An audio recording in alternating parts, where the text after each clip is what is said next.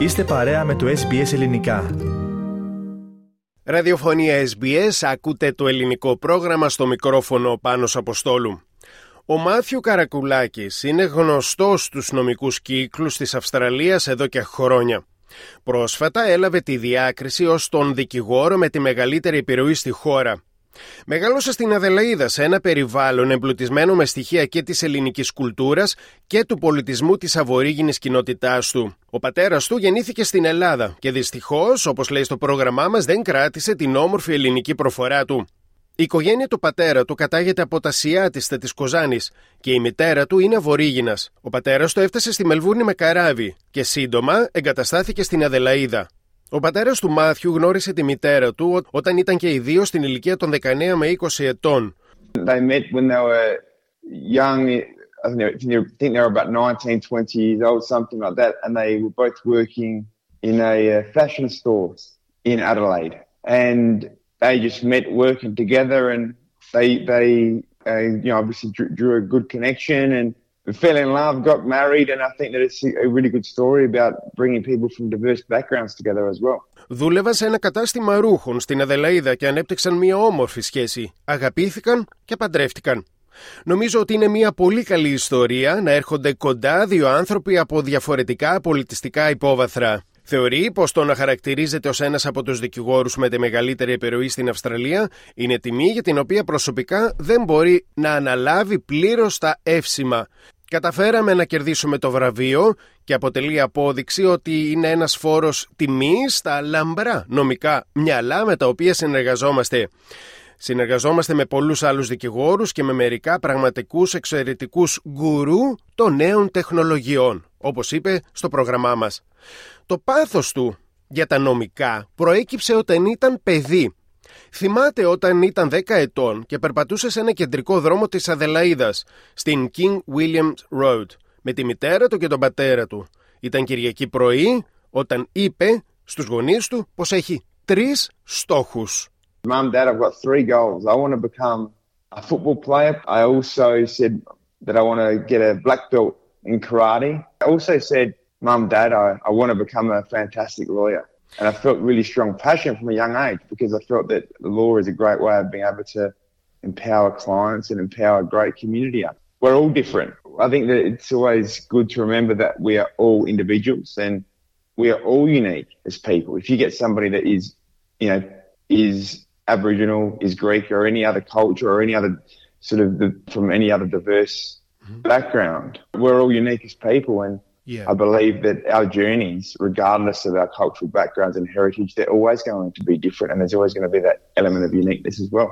Ο Μάθιου ήθελε να γίνει ποδοσφαιριστής αφού έπαιζε καλό ποδόσφαιρο, αλλά δεν κατάφερε ποτέ να φτάσει σε υψηλό επίπεδο, να πάρει μαύρη ζώνη στο καράτε και να γίνει ένας καταπληκτικός δικηγόρος. Πάντα ένιωθε διαφορετικός και ως Έλληνας και ως Αβορήγινας.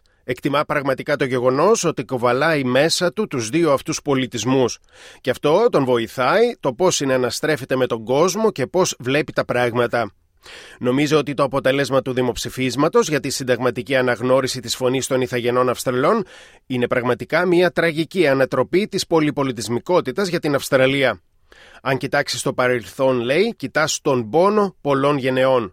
Σκέφτηκα ότι θα ήταν υπέροχο αν η Αυστραλία ως έθνος είχε οριμάσει αρκετά ώστε να δεχτεί την αλήθεια και να μπορέσει να ξεπεράσει το ρατσιστικό της παρελθόν. There was hope that Australia as a nation had matured enough to be able to see, hear, and receive truth, and to be able to move beyond a racist past, but instead into a place of of fairness, a place of recognition. And I think that the voice for Aboriginal peoples was really a way of being able to achieve a, a step forwards in terms of self-determination.